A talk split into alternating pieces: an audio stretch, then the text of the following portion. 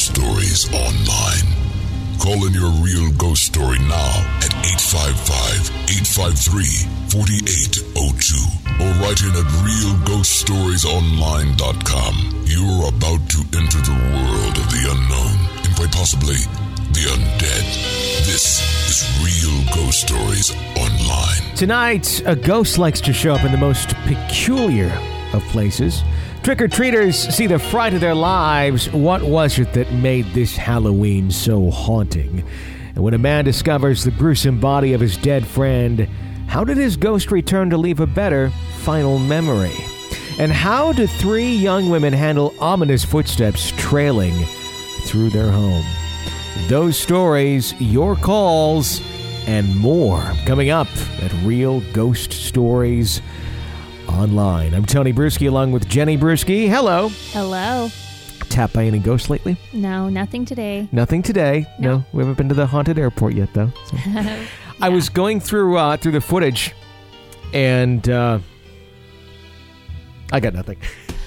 That's great. I thought you were going to say something. I know you were, and you gave me that look like what what showed up. I haven't seen anything yet, although I haven't gone through everything yet. In fa- in fact, I don't even think I've been to the part where you had the tapping because that was kind of towards the end of our filming with the interview, yeah. and I don't think I've hit that part yet. So honestly, I don't know if there's anything there, but Okay. but I got nothing so far.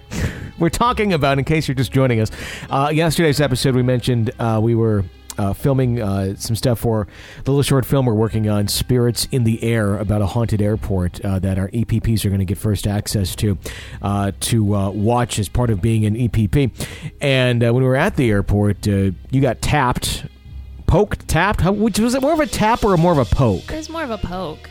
So like kind of, Yeah. okay. Just like twice. You Yeah. Know? Yeah. Okay. Anyway, um, it's a creepy place. It's a haunted place, and uh, I am interested to see if anything does show up on the video. Because last time we had something like that happen, the video kind of went squiggly, for lack of a better term. Squiggly. It went squiggly. Well, I mean, it's a digital footage, so I'm, I don't know what the right word for it would be, but it kind of got messed up, and then it stopped immediately after. So we'll Yeah. see if anything happened at that point. Uh, 855-853-4802 is the phone number to call into Real Ghost Stories Online with your real ghost story. Of course, you can always write into us 24-7 uh, at realghoststoriesonline.com as well and share your real ghost stories with us. If you're not an EPP yet, please consider becoming one. It's five bucks a month, or you can do the yearly option for 60 bucks a year. You get a bonus episode emailed to you every single week exclusively for EPP members. And like I said, you're going to get in and uh, see the special video projects that we're working on for you months before everybody else uh, as an EPP. So check that out and sign up at Real Ghost Stories Online. That also goes to support the show and keeps us alive. Because without that support, the show would not be continuing on. So if you like it, support it. That's how that works. Let's go to a caller to kick off the show today here at Real Ghost Stories Online. Hello. Hey guys, my name's Libby. I live in Seattle. Um, I just recently discovered your show and I've been catching up on some past episodes. I just heard the episode where you had the uh, update from Richard in Chattanooga, and I had a couple of things I wanted to say about what he said that I hope maybe can help shed some light on um, some of the things he claimed. So, first of all, I have to say that I honestly don't believe his story is real. and maybe that makes me a jerk. And if his story is real and I'm not believing him, then I'm the jerk and I can only say I'm sorry. But um, part of the reason why I think I don't really believe that it's entirely true is because I am a professional fiction writer. Storytelling is my job. Um, and I certain things about his story are kind of pinging my spidey sense for fiction, I guess you could say. Although I think his story is really interesting and very compelling, and I enjoy listening to both installments of it, um, I'm not entirely certain I believe that it is factual. However, if it is true, some of the things he mentioned um, I feel could use some clarification for his sake as well as kind of for the edification of some listeners out there. The Egyptian symbol he described is called the Eye of Horus. This is a symbol that has been very, very old. Um, it goes all the way back through ancient Egyptian history, which spans several thousand years. It's a very long, long history. Um, it's kind of one of the specialties that I write about in my own fiction writing, which is why I know as much as I do about it. I've had to read a lot about ancient Egyptian cultures and beliefs and spirituality in order to um, tell my stories as well as I do. So um, the Eye of Horus consistently throughout the entire course of ancient Egyptian history has always been used as a positive symbol, as a protective sign. It was often something that parents would use to ward their children against negative spiritual influence. So when he said that his mother, who he claimed had apparently some interest in magic or something going way back, um, had encouraged him to get an Eye of Horus tattoo, that struck me as the type of thing that somebody who is interested in ancient historical magical practices would choose for a child that she cared about and wanted to protect, is that's the way the symbol was always used. Um, even during points of Egyptian history when gods, symbols, and, and purposes and um, the way people viewed these gods would change and, and alter throughout the course of time, the Eye of Horus was always consistently and very unambiguously always a positive, protective symbol, never something that was used for evil um, or for a negative influence of any kind. So, um, hopefully, Richard hasn't already chewed out his mother, if indeed this story is true, because it kind of seems like the symbol um, would have been an act of kindness on her part if she shared these beliefs with the ancient Egyptians. Um, also, the box that held weird little locks of hair, um, I just wanted to point out that could have been uh, potentially some old, uh, ancient, or not, not ancient, but very old family heirlooms. Um, back in the Victorian era, it was very common for people to keep locks of hair in memory of people who'd passed away, or if somebody was going to be leaving on an extended trip and they wanted to have something to remember them by, they cut off little locks of hair and tied them, you know, with little tw- strings or twine or something and kept them as sort of um, keepsakes. It's a little creepy and weird by today's standards, but nothing creepy or sinister was meant by it back in the Victorian era was considered a very, very common practice and um, also a loving gesture to uh, express your love for somebody who had passed on or to keep somebody close to you who you wanted to be always with you. So um, I hope that helps maybe shed some light on some of the things that Richard spoke of. Uh, I hope his story is not true. And if I'm right, and if it is indeed a work of fiction, I have to say well done to Richard for writing an excellent story. Thanks, guys. I'm enjoying looking back through your archives and checking out all your past episodes. And she cut off there. So I'll let everyone open that box of worms up. Well, regardless of whether or not she thinks the story is true, she did have some very, you know, Yeah. good information on the Eye of Horus and the history on keeping locks of hair. Yeah. So that was very interesting. Yeah, I mean, overall, I mean, it was another interesting perspective on it, not just analyzing it from from one direction. So I thought it was a great call Yeah. and a really interesting uh, interesting take on everything. I'll uh, open it up and uh, let Richard respond if he'd like to. Um, I'm, I'm assuming if he if he if he is making it up, and I'm not saying he is, I, I think it might be true. Um, that's kind of where I lean, but. Uh, if you'd like to come out and say I made the whole thing up, you may want to run for cover. Well, I, we had how many listeners email us saying they felt ill after hearing yeah, the I mean, EVP? there was I, I really there was a lot of weirdness to that whole Yeah. story. There was the EVP, there was a lot of stuff. So, um, it's an interesting take nonetheless, and I don't think he's making it up, but um, interesting nonetheless because then the symbolism doesn't make much sense. Uh, if it's it's not really necessarily a negative symbol if what she says is accurate. If someone has another view on this or other factual things to back up what their view is, I'd love to hear it. Okay, I have another view on it. Yep. Okay, well, being that he hasn't actually been the one picked on, it's been his family members. Yeah. You know, maybe that is what might be keeping him from not being picked on. Because what's driving him nuts, Uh-huh. literally, is seeing the demise of his family and the way his wife is, you know, just Yeah. kind of withering away with all the stress and everything and his kids being harassed. But he hasn't been the object of direct physical contact or anything. Did the mother know of some sort of thing that plagues that family and she wanted to protect her son from it along the way? i don't know There's an interesting thought. That's an interesting angle. I don't know. There's so many angles that this could go, but uh, I'll leave it as there as, as what that was. With that very interesting uh, insight uh, into what all of that was. The locks of hair thing is kind of creepy. I've seen stuff on that before. There's Was- a hair museum. Yes, I was just going to say the hair museum, where uh, there's all sorts of art and everything done. In fact, I've seen some of that in antique stores before. Have you ever seen that? Mm-hmm. Where there's the encapsulated in glass. It's almost like shadow box ish, if you will. You know, or very early shadow boxes, and you you go, well, what is the material used to make these designs? It's human hair. Yeah, because it looks like a piece of art, and Yeah. you don't really realize until it hits you, and then all you can see is hair. You don't see the art anymore. Sure. So that's that's really interesting. Um, it'd be interesting to hear what uh, what happened if Richard cares to update us if he uh, had a conversation with his mother, how that went, what happened. Uh, I- I'm waiting for the next chapter in the story. Sure. if you will. But uh, thank you for that call and thank you for your insight. Uh, always uh, welcome insight on, on any side of a story. So 855 853 4802 is a phone number to call into Real Ghost Stories Online if you have a real ghost story that you would like to share with us. Let's go to a letter. Christy writes in Hello, my name is Christy. I am 20 years old. I live in an old house that was built in the early 1900s. This when I was in grade 10. On Christmas Day, my brother Jamie had got a poster of Led Zeppelin posing. That day, I went to put the poster onto his bedroom wall, which was uh, the basement.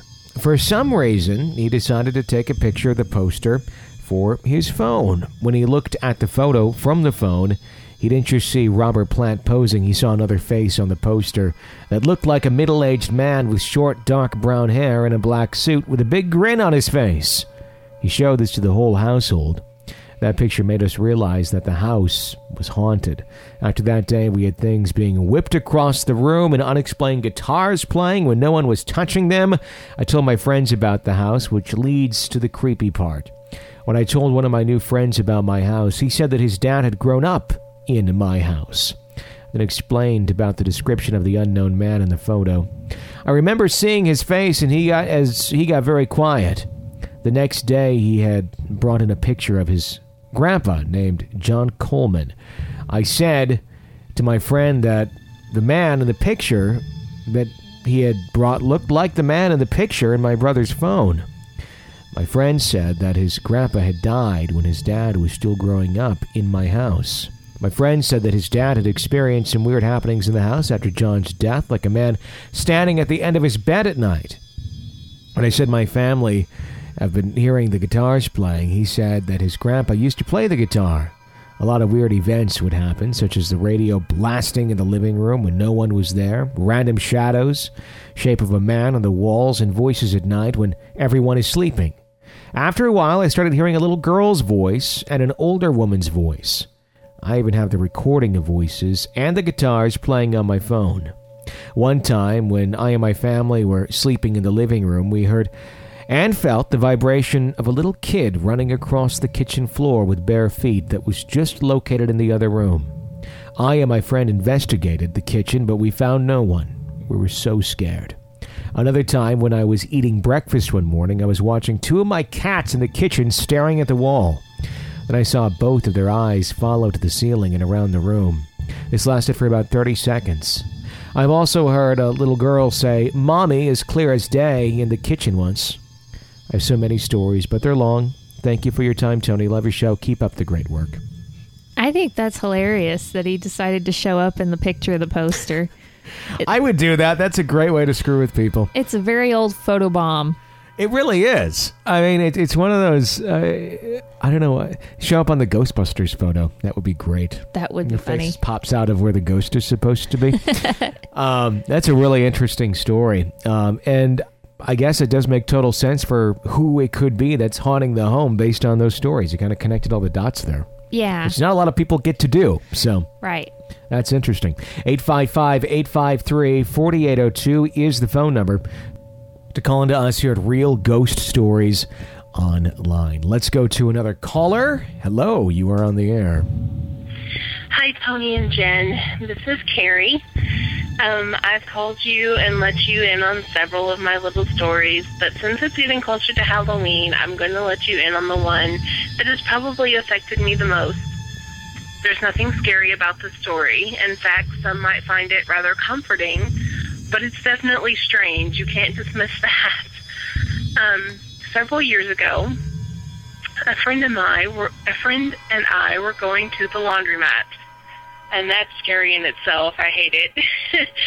but we always went late at night when it wasn't crowded, and it, we just went by ourselves, and we would sit and talk while we did our laundry, and it was nice. We didn't have to worry about the crowds and you know fighting over machines, etc.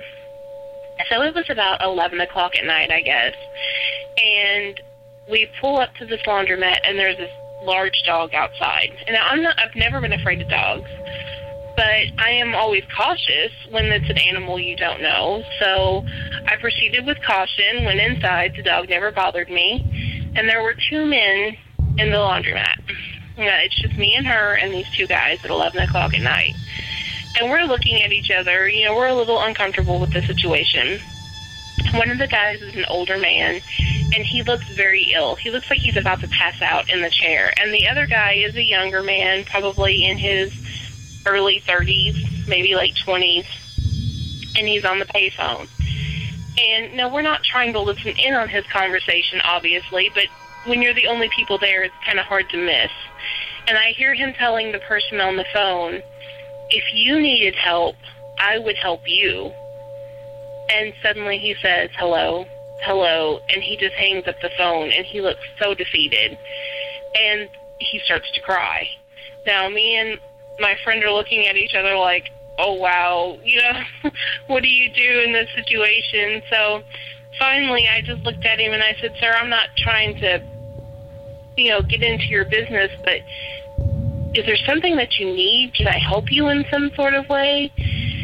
And he just broke down and started telling us this horrible story about how he had got here for a job and then the job that he came for wasn't here and that they had been staying in a hotel. The hotel that they were in got robbed, and they had no money, and they were living in their car, and then their car blew up, and they just were telling us these horrible things, and my heart was going out to this man, but it was between paychecks, and I literally, after doing my laundry, I had five dollars left to my name.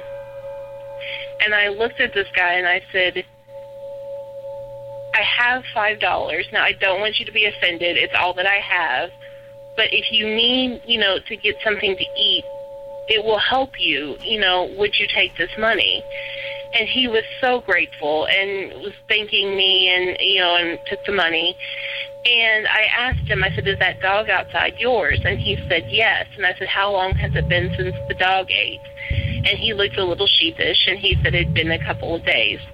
So I said, okay, I want you to hold on. So I went and I asked my friend, I said, are you okay being here? And she said, yes. So I went to my house and I got um, a very large can of dog food and I brought it back with a bowl and I fed the dog.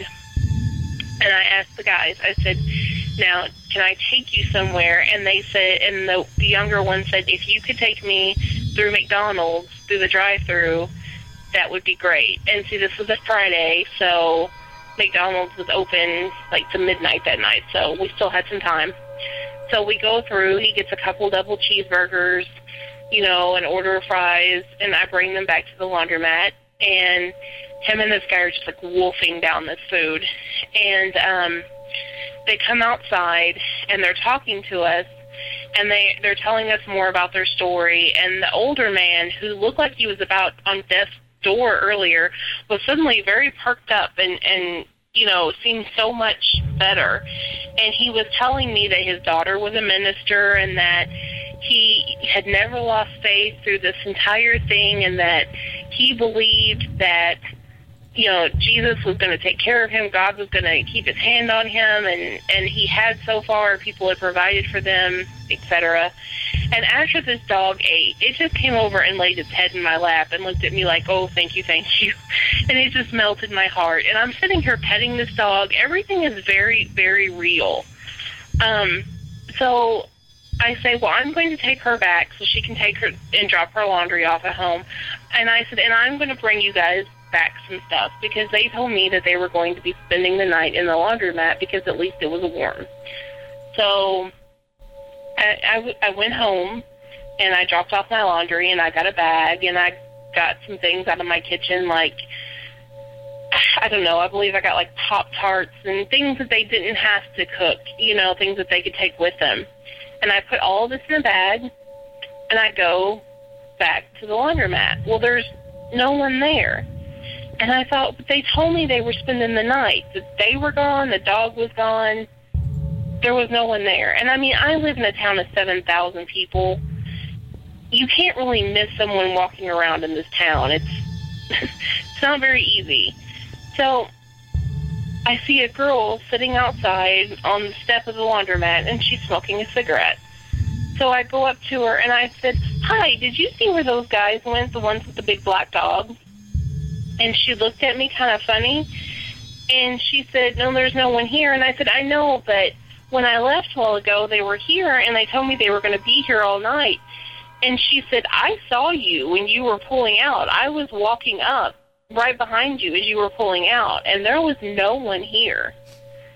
And I said, I know that there was two guys here with a dog. We were talking to them. And she just looked at me like I was absolutely out of my mind. And she said, I'm telling you, when you left, this laundromat was empty. No one has came and no one has left. And I just didn't know what to say. I was floored. And I, I I didn't believe her, and and I looked around the town and I drove around, and I mean, you know, this is one of those towns that ten o'clock at night everybody rolls up their sidewalks, and there was I there was no way that they could have got further than what I drove around and looked, and there was just absolutely no one there. Now, I don't know who I talked to you know, call it a ghost story, call it an angel story. I, I don't know. But I know that story has stuck with me throughout all these years, and it still gives me goosebumps to think about it. Um, you know, I guess when I went to the laundromat, I expected the soaps and suds, but I sure didn't expect the spirits. so I hope you guys have a great night, and I hope you enjoyed my story. And I'll talk to you later. Bye. That was a really interesting story. I, it's one of those things where you try to to dig into what was the meaning of of seeing those people uh, for her. Was it one of those things where was she kind of feeling down on human nature and needing uh, something to let her feel or see that there's good in people? You know, is, is that the message of the story? I don't know. I mean, it takes a special kind of person to literally offer your last five dollars Sure. to a complete stranger. Yeah, and then for them to turn around and also be so grateful and mm-hmm. kind about it and not just like, thanks, bye, you know, and letting her see that, that giving can be a, a good thing. I don't know. I mean, there's a lot of, I mean, maybe she already knew that. I mean, she probably did. She sounds like a very nice person. But I, I'm, I'm trying to find the meaning in it. I don't know. And I'm sure she probably has too. Because Yeah. it, it doesn't seem like, like, because it, it's kind of open ended. Where, I think those stories where you just really can't figure it out. I mean, Yeah. if you see a ghost and you know it's a ghost, it's a ghost. yeah. But one of those, that's going to haunt you even more because the the you just don't know. I'd love to hear what our listeners think about that and out in the uh, the community. If someone wants to start a thread about that one up on the uh, the message board, and just get everybody's you know thoughts. I mean, I, I I imagine when we read that, we'll be like, oh, I never even thought of it that way. Somebody's gonna have another take on that. Yeah. But I just. It's baffling. It's a great story. Thank you so much for calling in and, and sharing. It's such a, a well articulated story. Uh, 855 853 4802 is the phone number to call into Real Ghost Stories Online. You can do it 24 hours a day, seven days a week. If you're new to the show, we do the show uh, almost every day. And if you subscribe, please do. You get the show sent directly to you. You press subscribe on iTunes, Stitcher, YouTube, TuneIn Radio, whatever you're listening to us on. Press subscribe so you don't miss any episodes of the show as we send them out to you as often as we possibly can. And pressing subscribe helps us uh, let other folks know about the show as well by growing us uh, in those rankings. Donna writes in Hi, Tony and Jenny. I absolutely love your show and listen all the time. I have a couple of stories to share, but we'll tell you only one today. Here's my story. This took place back in the mid 70s when I was about seven. I lived in a beautiful dead end road in a small Maine town. It was the day after Halloween, which makes it even a bit spookier in my mind. I remember that Halloween, my mom and dad dressed me up in the coolest mummy costume with ripped up coffee stained sheets from head to toe over my big boots. I thought no one would recognize me, and I liked that. The night we trick or treated down our road getting our fill of candy, we came to the Keen's house, a kind of elderly couple that we'd often do favors for and receive uh, caramels for payment. Mr. Keen's hand was shaking wildly as he dumped a handful of yummy caramels in my bag. It scared me a little. He smiled and recognized it was me, calling me his little redhead. The next morning, after sneaking a bit of candy for breakfast, I hopped on my bike with my friends, as we always did, the and, and rode through the breezy fall leaves. There were four of us just having fun riding around. Then it happened. We reached the end of the dead end road and all saw Mr. Keene standing on his porch in his plaid shirt and his suspenders. We waved and yelled out hi to him. But strangely, he didn't move or acknowledge us. A cold chill went through my body and tears filled my eyes as I realized something was very wrong. He was transparent. In a panic and without a word, we all pedaled as fast as we could to our homes. When I reached my front steps, I ran in crying that something was wrong with Mr. Keen. My mom was having coffee with a neighbor and tried to calm me down. I explained what we had seen when she told me that Mr. Keen had passed away the night before. I felt the blood leave my face. My mom still recalls this day, and we've spoken about it several times. I even reconnected with one of my childhood friends on Facebook.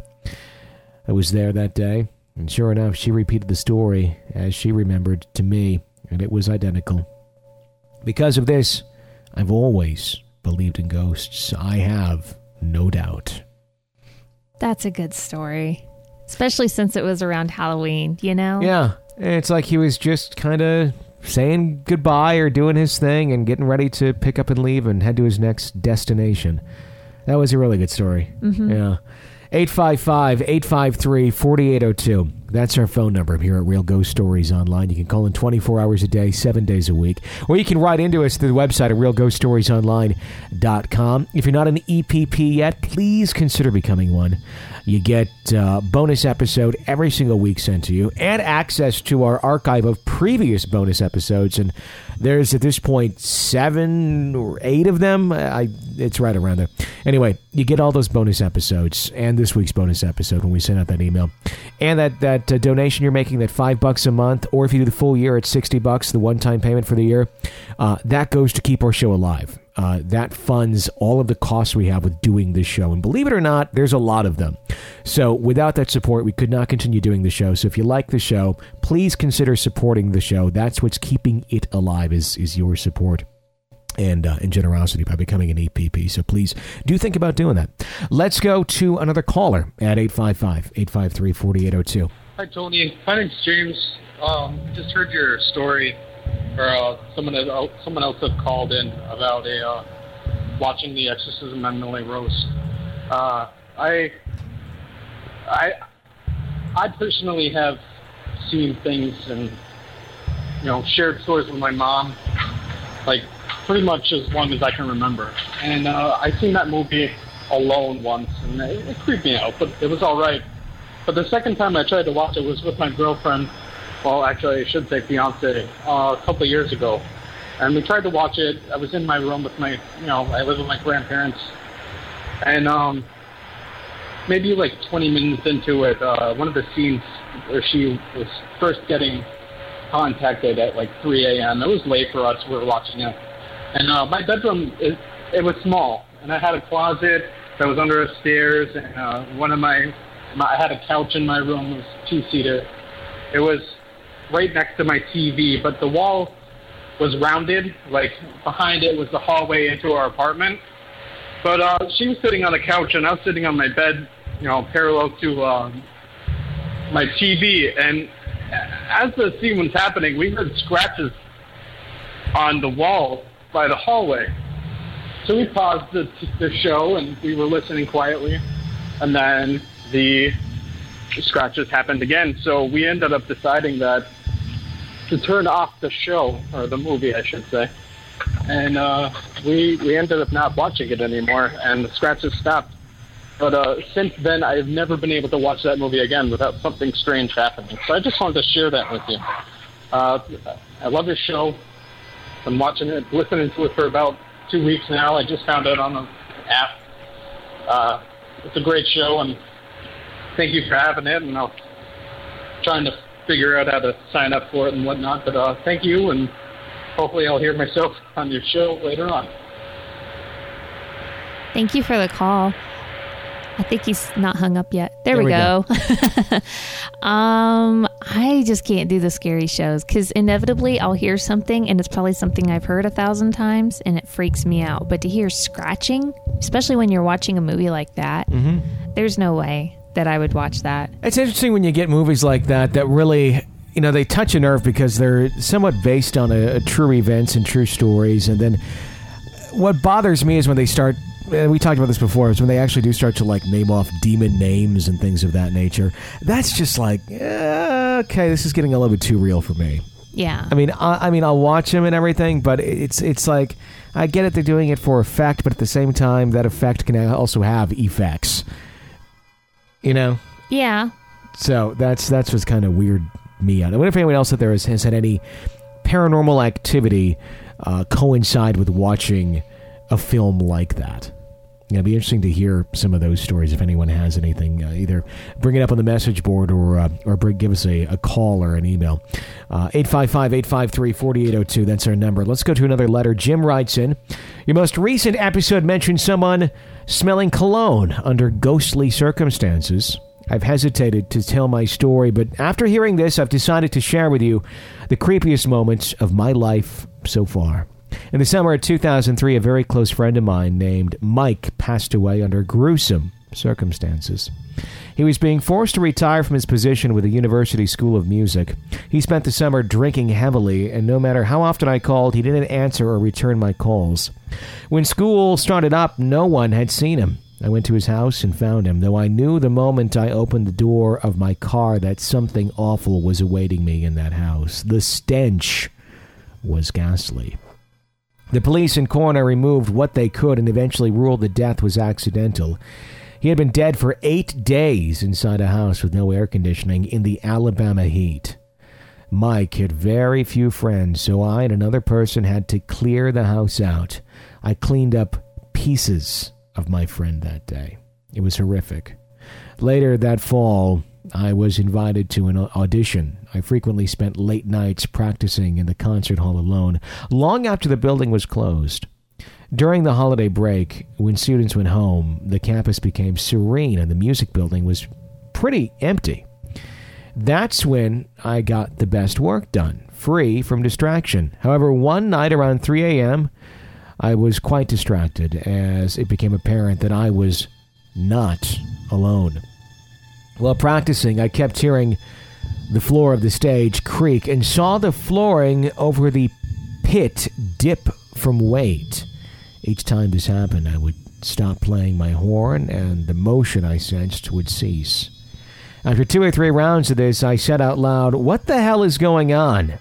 The footsteps suddenly began coming directly towards me in a brisk cadence, but they stopped right in front of me, though I saw nothing. Believe it or not, I wasn't really frightened because I didn't feel threatened. Felt more like a pranking boogeyman. I grinned broadly and said confidently, Mike, knock it off. I'm preparing for an audition. After a few seconds, the reverberations of my voice petered out. The footsteps retreated, and I thought I heard a sigh. That was enough for me. I put my horn away, cut the stage lights off, and in a pitch in the pitch black darkness made my way boldly through the corridor backstage to the exit. As soon as I entered the corridor, the temperature dropped suddenly, and as I opened the door with the light pouring in, I saw the condensation from my breath. The door shut with a loud slam, and I heard a wash of noise, roughly like white noise. Then I spelled, smelled Mike's cologne. He wore something that smelled very distinct. There was no mistaking it. I won the job for which I auditioned, but I have returned to that music building on a few occasions. I promise you, that place isn't normal. Rumor has it that the music building was built on top of a mass Civil War grave. The housekeepers relayed stories of seeing Civil War era apparitions and having their vacuums unplugged in situations that a person could not have done it without being seen. Again, I've never felt threatened there, but I also uh, never feel alone in that building. I think it's kind of nice that the ghost came back so that he could smell the cologne and maybe that be the last smell he remembers of his friend. Rather than his rotting flesh. Yeah. Wasn't going to go there exactly, but I was going to say it the way I said it, but then you threw that in there. That's gross. I just had to throw it out there. Yeah, I know. That's gross. Rather than the decaying, lifeless body of his friend that was sitting there with maggots crawling all over. No, that's just rude. Come on. I'm trying to sound spooky. no, he lost a friend. That's true. I should be more nice about that. I'm just trying to be spooky for Halloween. More nice. How about I- nicer? Nicer. I'm trying to be more nicer. That's even better. There you go. More nicer for the bestest month of the year. I have some uh, jalapeno chips later. Look out for the Rakins. 853-4802 is our phone number. Five people got it now. I think Yeah. we've had five people confirm that they've gotten some of those jokes over the course of the show. Maybe if it's just five, we should let it go. I enjoy making them. I enjoy it's kind of like a little communication directly with them. You know? Nobody loves a Tony joke quite like Tony. Exactly. 855 853 4802 is our phone number to call into Real Ghost Stories Online. Hello. Hey, Tony and Jenny. This is uh, Reese calling from Atlanta, Georgia. And I'm at work right now, and uh, I work at Target in the back room. And, whew, it was weird. Um, this, like, literally just happened, like, two minutes ago. I just ran back here, and I was like, oh, I gotta, I gotta call these guys and let them know. um, but I was up at the front of the store, and there was um, a man standing to my right, and he was in um, he was looking at like pens and pencils. It's like the stationery section, and the aisle behind him, like what he had his back turned to, was notebooks, like spiral down notebooks.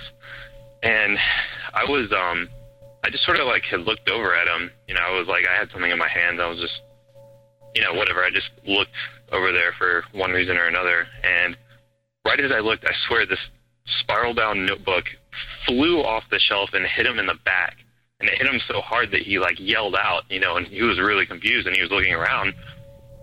And I walked over there and I was, you know, like, oh my god, what was that? and he had no idea. There was no one else in the aisle. There was no one around. The notebook just went straight across and hit him in the back, and that was weird. And me being me, you know, I see that happen and automatically in my mind. I was like, oh, I have telekinetic powers. You know, that's exactly what I thought. But um, yeah, I don't know. Um, just figured I would call in and let you guys know. I'll uh, definitely call if anything else happens today. I'm like keeping an eye out now because I don't, I don't know if my building is haunted or what. It's weird. Um, yeah, I've got some other stories. Uh, the house that I'm living in right now has had some weird stuff happen recently, and uh, I don't know. I always just like I can feel things when I'm in there at certain times of the day. It's it's really strange. Um, but yeah, thanks um, for hearing my story. I love you guys' show, and um, I'll call back sometime, sometime in the future. All right, bye. Okay, if you could haunt any store, what one would it, would it be? I'd probably haunt Target. you would? Yeah, I mean, there's always something to look at at Target. I enjoy Targets. You? Maybe Sam's Club so I could have samples all the time. That would be kind of awesome. Yeah. That would be, yeah.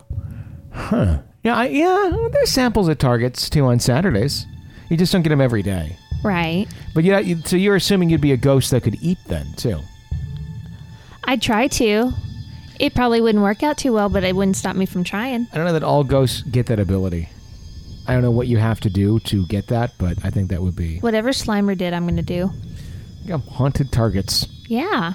That's interesting. I that and I'm surprised that the man in that uh, aisle didn't think that the uh, I mean didn't uh, think that the employee him the man who called in didn't Uh-huh. chuck the thing at him and went and complained or was like your employees you're doing this. I'm surprised he too somewhat considered the option of it being a paranormal activity.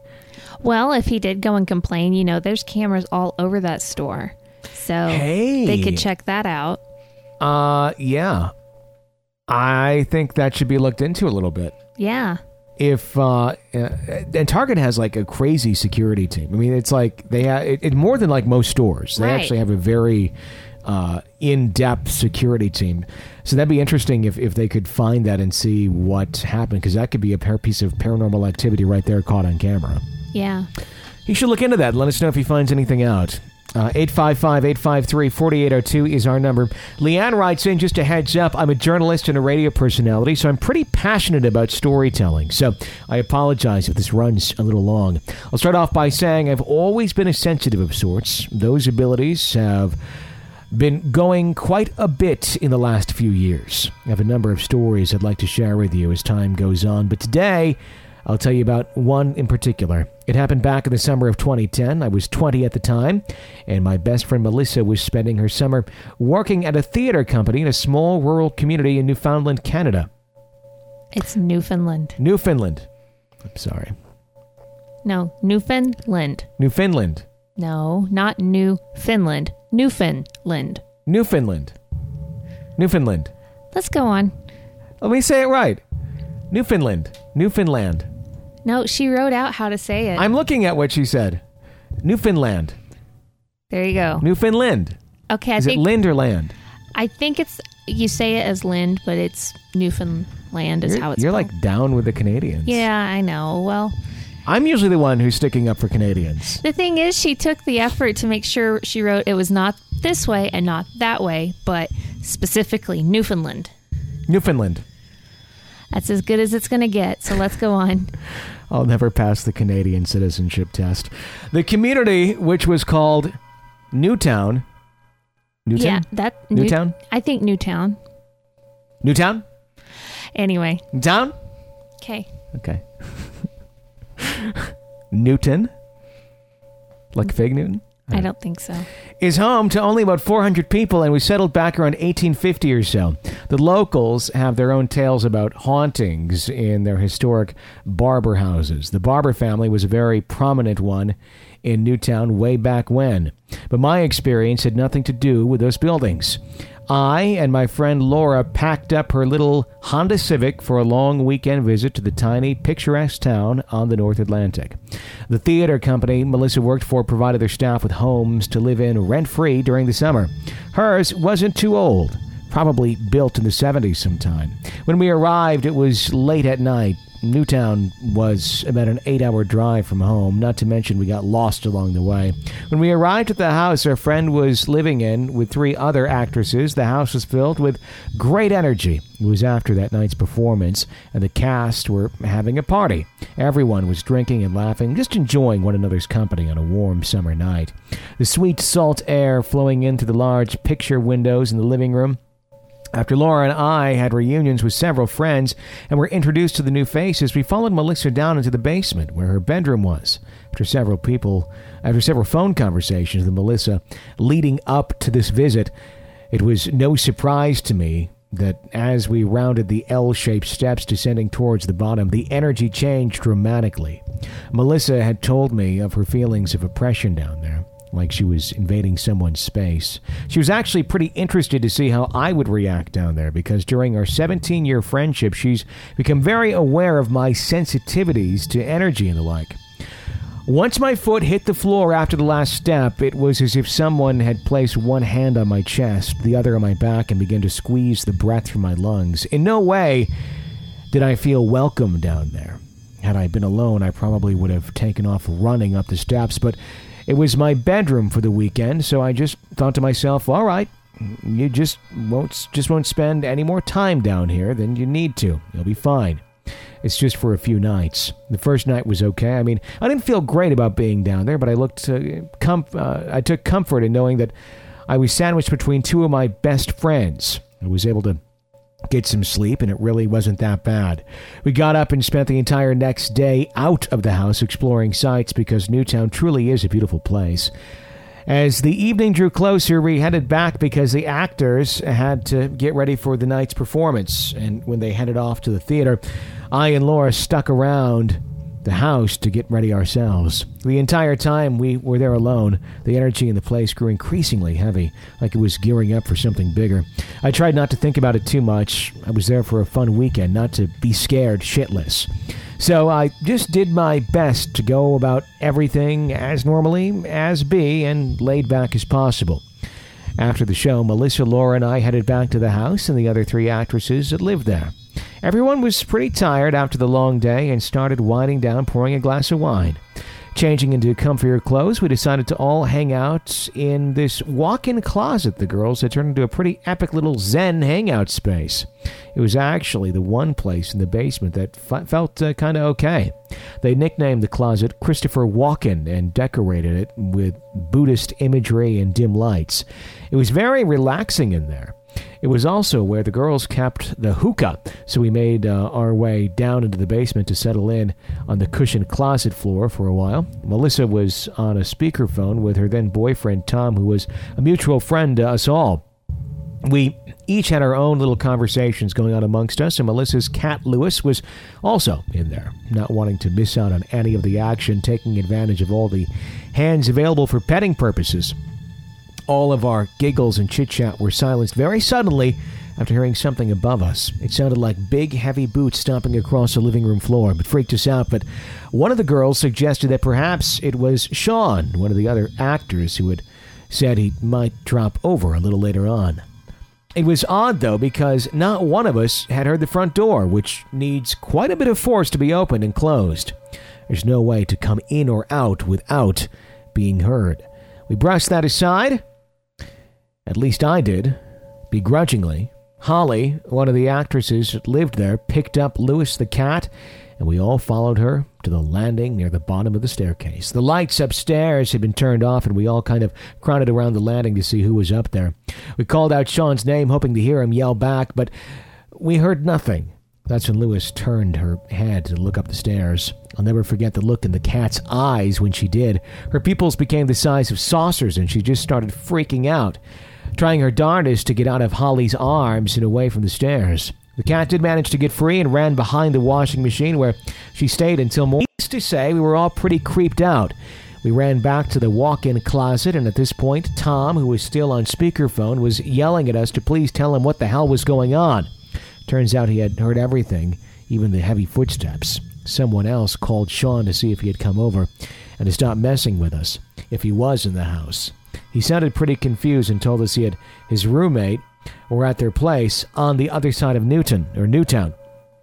They both came over with their baseball bats when we told them what happened, thinking perhaps they were going to find an intruder.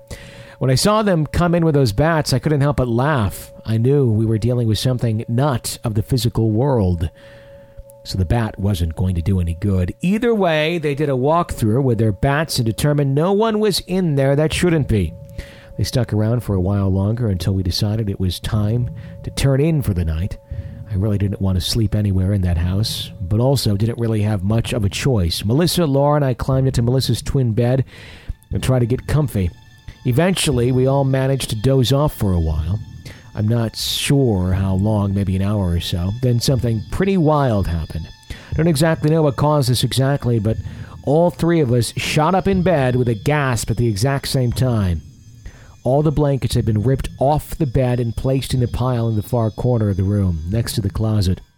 Melissa flipped on the main light. At that point, all we had were some Christmas lights strung up above the bed because there was no way in hell we were sleeping in complete darkness. She grabbed the blankets in the corner, told whatever it was messing with us to screw off and jump back in bed. Whatever it was did screw off for the rest of the night at least. But all summer, Melissa and her housemates were plagued by paranormal activity. Thankfully, it was never violent. However, I feel that whatever was in there has the potential to grow into something pretty malevolent if given the right environment. This is just one of men of many more intense paranormal experiences. Like I said, my abilities have been getting stronger, and with that, so too do the experiences. I had a pretty wild one this weekend while camping, but I'll save that one for another time. Perhaps I'll call in for that. Take care, guys. Thanks for giving us paranormally affected folks a platform to share our stories. It really does help. Until next time, Leanne in Alberta, Canada. That was a good story. I hope she calls in with her camping story. Yeah, what do you think that was in the basement of that house? Just some kind of presence. I mean, really and truly, I don't think it was anything that dark. Just, just a ghost. You know, something that wasn't supposed to be there. I, I, I would feel uncomfortable with almost anything, I think. Good or bad. Yeah. You know, uh, so I, I get where you can kind of feel things would be darker than they are, kind of like how she was saying that. I think I'd probably feel the same way, just always erring on the side of, you know, negativity, if you will. But with something like that, I, you know, I, I don't blame her one bit. Very interesting story. Thank you for, uh, for uh, writing that into us. We really do appreciate that. The phone number is 855 853 4802. One more call for the show. Hello. back when I was in, living in Dunsmuir in high school, I was uh, living next to a house that was next to. It used to be a laundromat, but it's now like it's now a house, but it, it's right next to a morgue that was. Um, I don't know the word. Uh, revented, revamped into a, a, a big mansion, and I would used to do dishes and stare up at the top, the most top window all the time, thinking that there was someone staring at me. But, but by the time I looked up there, there was no one there. But in, anyways, in the house that I was living in, there I used to sleep in the four-year-old room because this four-year-old, I will not be giving her name, was used to um, would not go in there at all, not even to get her toys at all. Um, and I used to hear scratching noises. Well, I used, I come from a big town, never heard scratching noises before. I told the mom, and she told me it was um, raccoons that were probably in the attic messing around with things. So I just thought they were raccoons, and she told me that. So we went on for a few weeks, and um, her cousin came over, and me and him went into the four-year-old's room around like I want to say eight o'clock ish to well pick up some of her toys because their toys her toys were always scattered everywhere, and the scratching noises started, and he was just looked at me and goes, "What the hell is that?"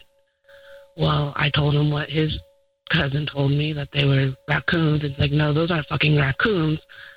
Oops, sorry, those aren't mm, raccoons because they were. That was way too loud for raccoons, and raccoons didn't make that kind of scratching noise. And so we brought his cousin in, and she was like, "Holy crud, that's the same thing. Do you want to sleep in the front room? That, that's not raccoons. Do you want to sleep in the front room with me?" And I said, "No, I'll, I'm okay. It's just scratching noises. It's not like there's anything inside."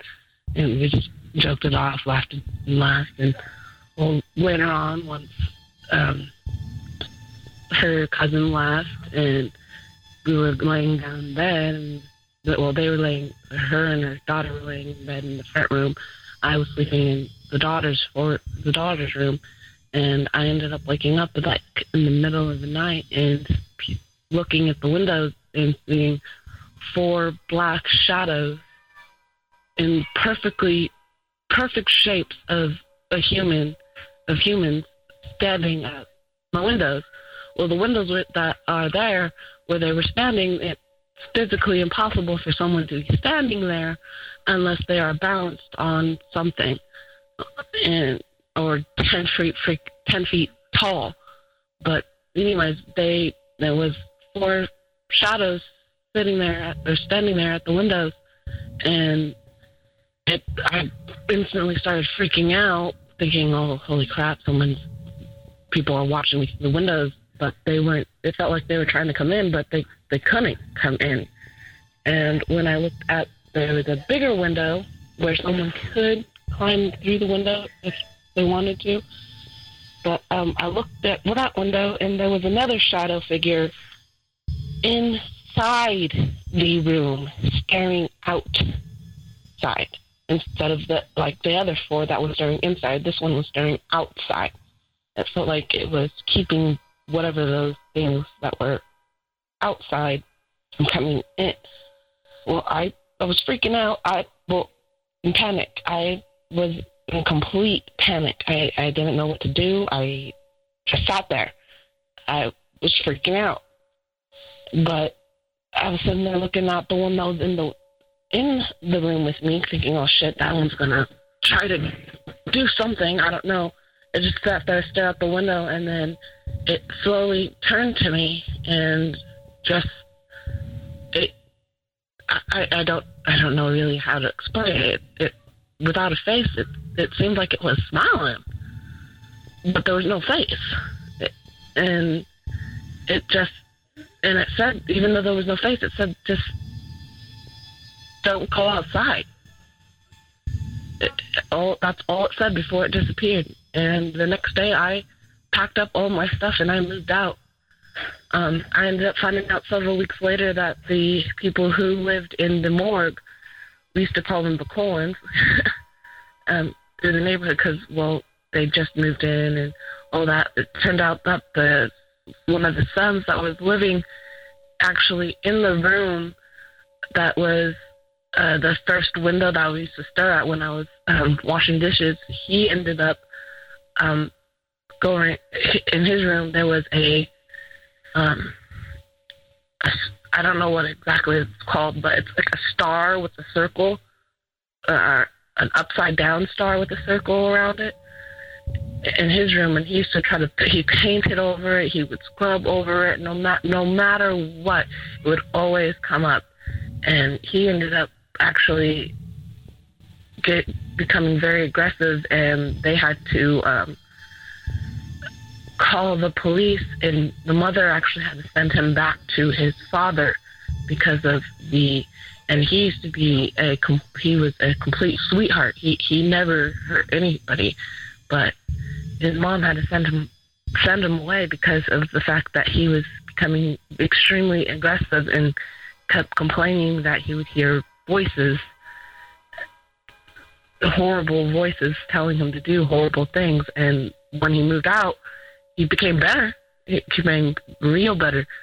But even to this day, as far as I know, I moved completely away from the town. I'm still afraid to this day that if I look through my windows at night, that I will see those shadow figures. I cover my windows every night to make sure, just in case I don't see them. But um, uh, for the son, I have I don't know exactly what went what's going on with him, but I do know his mother still lives in that morgue, and she has because uh, of the I helped her, she has completely blocked off the top bedroom where her son used to sleep. She her the dogs will not go in there. She will not go in there. She completely um, basically nailed it shut to make sure no one would go in there because it seemed like anytime somebody would go into that room, they would become incredibly aggressive. It doesn't matter if the person was doesn't believe in fighting or not. They would be they would just instantly become very angry and wanting to hurt somebody. Um, I it's this has been about two years ago, so I don't know if the mother is still living in that morgue. I hope she has. If she does, if she does, she's gotten whatever it is, oh, gone. But I'm not quite sure if she's still living there or not. I'm hoping she she got it either gone if she did or she moved out. But Dunsmuir's always been a um, completely um, soup, I guess, supernatural place, I guess you would say, because that's not the only thing that's ever happened to me in that town. Another time I was walking on my way, well, on my way to my uncle's, and um, I started hearing laughter, only it, it was a mixture of laugh, almost like a hyena's laugh, but was growling. I, I completely. I turned around and I I walked the long way home that day. Um, I didn't see anything, but it sounded like it was standing right next to me, laughing right in my ear. Um, that's how loud it was. And when I asked my friend who lived right next to the trail that I would take to get home, the shortcut home, she heard nothing at all, and neither did her husband. Um, those were, anyways. That I'm probably going to stop now. That's those are the only two ones that really scared me that happened. Um, I, I might call him again to explain some more things that have happened.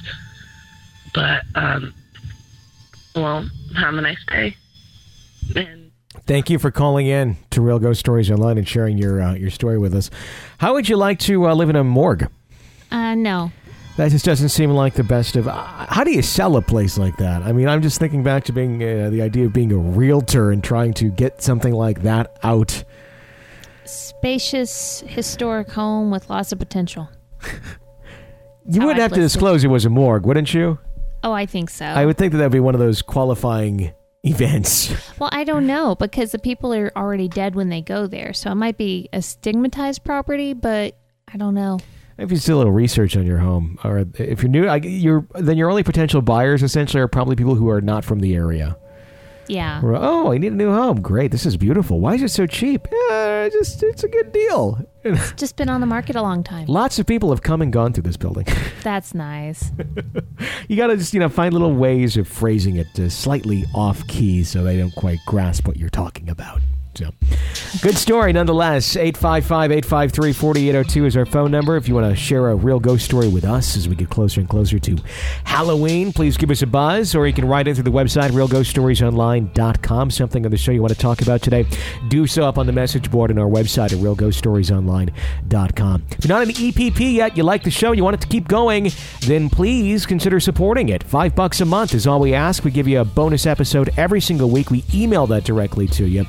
Uh, and uh, you also get the knowledge of knowing you're keeping our show alive. So uh, check that out. Uh, or you can do the yearly option, 60 bucks a year, and then you're in for the full year, man. They just keep coming to you. So please uh, support the show if you enjoy it. Until next time, for Jenny Brueski, I'm Tony Brueski. Thank you for listening to another episode of Real Ghost Stories Online.